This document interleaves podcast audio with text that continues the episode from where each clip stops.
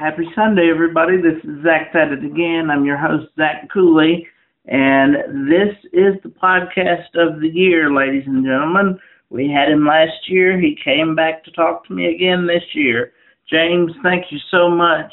Mr. James Gregory, the funniest man in America, is on the phone with me. Thank you so much, James, for doing this for me.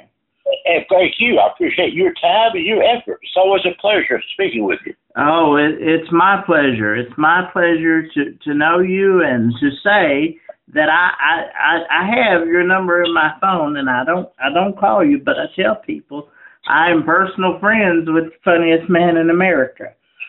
So, yeah, I will tell you that your listeners will let them know that even though we're friends, you still won't co-sign. That's right. That's right. yes. Yes, indeed. So you've had to cancel some dates this year. We've been worried about you, been praying for you. So how are you feeling?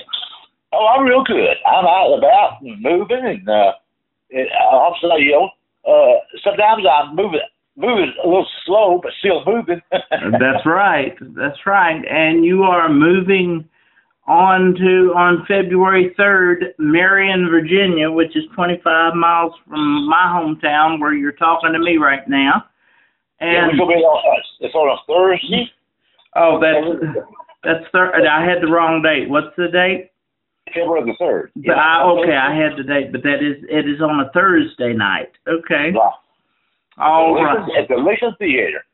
Yes, and you were you were there last year. I had front row seats this time uh, uh, last time, and uh, I went to get tickets, and the front row seats were all gone, and I I need front row seats for my wheelchair. So when I emailed your people, uh, Lenny and Sheila, they said I said, well, I, I don't have tickets to the show, but can I still interview him?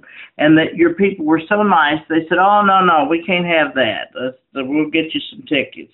So they've got me in the front row and off to the side. So that sounds good. I look forward to seeing you. Yeah, so I will be there um, with my family, and I, I'm so glad to see that you've come back to Marion. Obviously, that uh, the uh, Southwest Virginia region has been very receptive to your shows.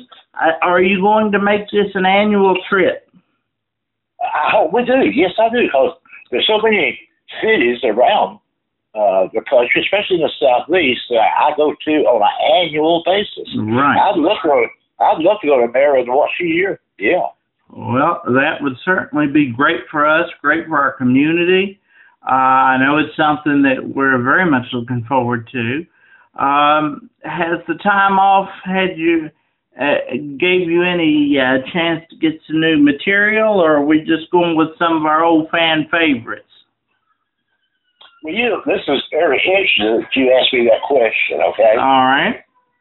And here's why. Mm-hmm. And I always get a kind of a kick out of this uh, type question. Okay. Okay. Is that if you were interviewing a singer, let's say a country music artist, if you were uh, interviewing like a Kenny Chesney, uh, or you were uh-huh. interviewing Bruce Springsteen, okay, would you ask that artist, are you going to sing any old songs or you got any new songs? Well, you know what? I knew I knew that's what you were going to say. Well, you know what? I'm a I'm a I'm a writer and I plan ahead. So you know I probably would be one of those to do that. Yeah. now here, the answer to your question is this, okay? Yeah. First of all, there's always a lot of old stuff, and then uh, there's some new stuff mixed in with it. Right. But keep in mind now that the people who will see me on February the third are not exactly every single person that was at the show the last time. That's true. Although, oh, the way the percentages work is the overwhelming percentage of the audience will be there for the first time, and some of the people they've seen the show before. so you try to please everybody. You try to make Sure. sure that the show is completely funny, hysterically funny, and make sure that everybody leaves the show being glad they came to the show. And here's something interesting about the business that I'm in. Uh huh. Sometimes uh, people will be talking to me maybe at the lobby or in the parking lot or something after the show. Uh, to those who have seen the show before, Uh huh. or they might have seen the show uh, at another venue or another city. And they are the ones who uh, get on to me. They'll say, You didn't do that routine about so and so. Right. they will they will they will complain because I didn't do one of the old Yep. routines Yep. they have they have uh well you're like a rock star. You have a list of greatest hits and they expect, you know, those hits to come off. Right. Um, Exactly. Um and uh also uh you have you have always traveled with great opening acts. Uh Dan McGinney was with you last year. Is that his name? yes, he was. Uh, w- will he be returning with you this time, or do you want to say? I think that I will be with uh, Vinny Capola. Okay, Uh, that's a new one that I have not seen. So. he's just like uh, he's kind of like Dan. The guys that I work with, I've known these guys for 20, 25 years, Right. you know, and they are hysterically funny. And uh, if not, they wouldn't be as part of my show. Exactly. Exactly. Um, And well, for some reason, that it seems like most of them are, they're always like Italians. that Again, Italian, Vinny Capola, Italian. So yeah, that does that does seem to be the the the flavor of the day, if you will. I, I'm not, um, yeah, I'm not sure. I hadn't thought about that, but that's a uh, that's a good observation. But they're they're all think, I think it's just coincidental you're right. that the two or three guys that I use as part of my act, part of my routine, uh, are Italian. There was Vinny Capola, St- Dan McGinney, Steve Angola. Yep. Yep. I said, I always tease them. I said, "You're not part of the mafia, are you?" Right. Well, you know, the, those might be the kind of guys you want to be buddies with. So they have they have you they have you back anyway. That's right. Um, and uh, uh, but they but they don't know how to order in these truck stop diners. These these uh, right. these young things. And I still I think of you every time I go through the line at Bojangles because I I order my specialty. I tell them I don't want wings. I want drumsticks. That's right. Because- That's exactly right. As we as we discussed last time, you know I'm I'm wheelchair bound, so those drumsticks are handy for me to pick up. I don't have to have somebody debone the chicken for me, you know. Uh, so he he pulled. I just I just love chicken. yeah, I do too, but it's much easier for me to eat it if it's a drumstick. And Right. and so then I pull up in the line and he said, "Oh, I don't have any wings, but I but I'm giving you extra breast." And I wanted to say, "Well, I don't have any real cash, but I have this monopoly money. Can I give you that?" You know. But uh, we can't now now we can't get not only can we not get the chicken legs, we can't get the eggs either. Eggs are like gold now. I wanted to ask you because being a comedian is so is so very natural to you, and obviously there is um, some, you know, as a comedian you have to craft your act. You have to know how to deliver and when to deliver and that sort of thing. Um, but you seem like just somebody that that uh, I would just want to sit out on the front porch and eat chicken with, you know. I think that's a, a reason that the audience enjoys the show so much, and the reason that people keep coming to see the show over the past 35, 40 years is because it's what some people call down home humor. Mm-hmm. It's things that people can relate to. We can relate to it, you know. We all have crazy relatives, and we all have some neighbors we're not too crazy about, you know. Right. Or, or as you say in the act, the relatives we hope we don't see too often. And, and, and, and hanging out on the front porch with your with your uh, uh, uh, relatives and tell the stories. And, Yeah. yeah. And and and that's where your stories come from is your real life, the life you've lived. I think that's why the people enjoy the show. Right, right. It's because uh, sometimes as I'm performing, uh, I see uh, you know the people in the front part of the auditorium. As I'm talking, they're nodding their head. They're nodding their head. hmm You know, which kind of means they know what I'm talking about. they they get exactly what you're talking about, um, and especially in the South, because you know I've lived I've lived in Southwest Virginia all my life, and there's a there's a very there's a very Mayberry quality to your uh, material, um, material that you can bring the whole family to see. In fact, when my eight year old daughter found out that I had gotten tickets to the show, she said, Well, they better have given you three tickets. And I said, No, honey, they just gave me two. And she said, Well, you you better order me a ticket. So so guess who's sitting up front with me while her mama has to sit one row back. well, you- I'm telling everybody, this is a completely family friendly show. Whether you're eight years old, 18, or 80, Alrighty. you can come and enjoy the show. Yeah.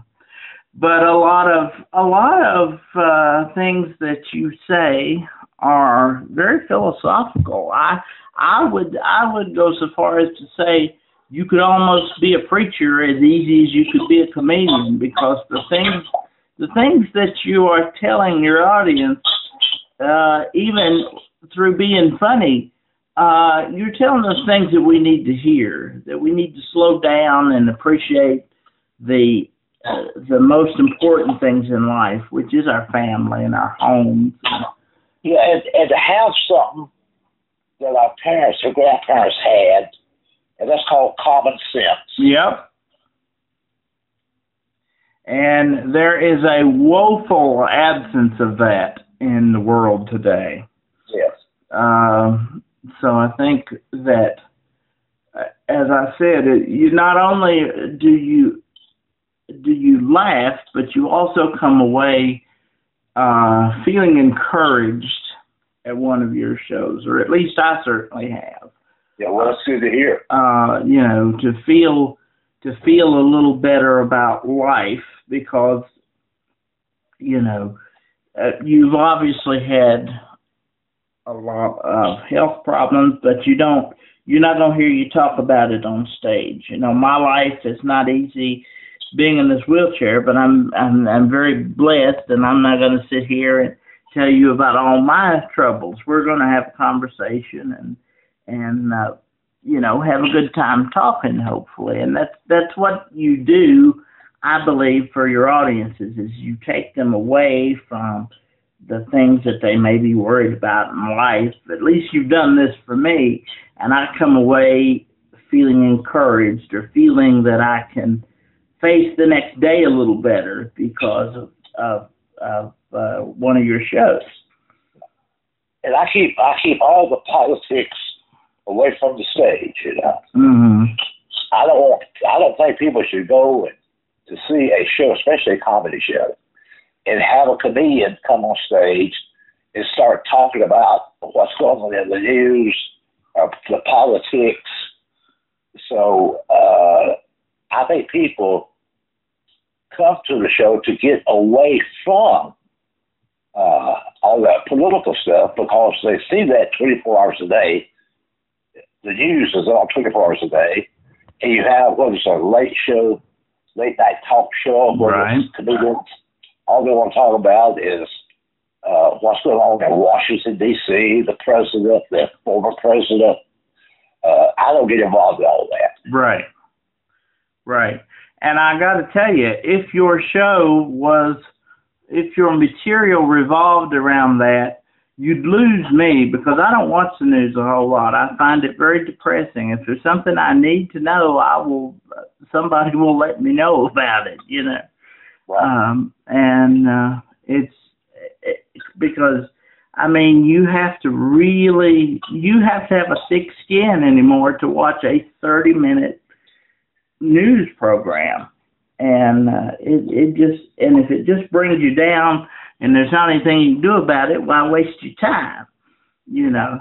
Um, but I, so uh, that's again why I appreciate the, what you do and what, because what you're talking about might have happened 50 years ago, but it's still relevant today for some of us because that's that's either that's either the way we live life or that's the way we want to live life. Yeah, it all makes sense to me. Yep, yep. And uh, but anyway, when you were becoming a comedian, uh, and we've talked we talked last time about the different comedians that you watched on the Ed Sullivan Show, Alan King and Jack Benny and those. Uh, was there a point in time uh, when you were coming into your career that you thought, uh, I believe I could make a living at this, or did it, or did it just kind of happen for you? It just kind of happened, quite frankly, to be honest with you. It just kind of Mhm. happened. Because I had always loved comedy. Especially loved stand-up comedians, but I Mhm. never thought that I would be in the business or be a comedian, you know. And then when the comedy club opened up in 1982, uh, in Atlanta, Georgia, that was the first time Sure. a, uh, a place open where you could see live stand-up comedy. Right. So out of Heartland in the southeast, those places did not exist. Right. And uh, shows were Tuesday through Sunday, and Tuesday was amateur night, open mic night, you know. And I had friends who kept daring me to go on stage because they thought I was funny, you know. Right. Right. And then one thing led to another, and then you kind of you heard the expression the starving years. There was a few starving years, hmm but it all worked out just great. Right. And that's what I wanted to ask you about. In those struggling days when you were uh, starving, just trying to get people to know your name, what what kept you going and said, "Well, I'm gonna. I really think I can do this, so I'm gonna see it through." What? Like just a gut, just a gut feeling, a gut feeling Uh huh. uh, that I could make it work, you know, because uh, I know my starving years. I used to drive to Oklahoma, for example, when I was an open act. The Right. shows Tuesdays or Sunday. You do nine shows because there's one show Tuesday, one Wednesday, one Thursday, two Friday, three Saturday, one Sunday, and I was making four hundred dollars a week. It took me two days to get there because I couldn't afford to fly. Right. So uh, those years were the rough ones, you know. But uh, I was determined to make this thing happen. Right. At, at what at what point? I mean, did you have that gut feeling early on, or at what point did you decide this is what I want to do? I can make this work. Well, not early on, not the very first moment. I Right. uh, went on stage, Uh-huh. but after uh, being around some comedians and uh, get a chance to uh, host the show there locally, and I would see other comedians who were making lots of money and they were very successful, and they were nice guys, but I didn't think they were any funnier than I am. I and I used to if they could make it, then I could make it. right, and I would agree.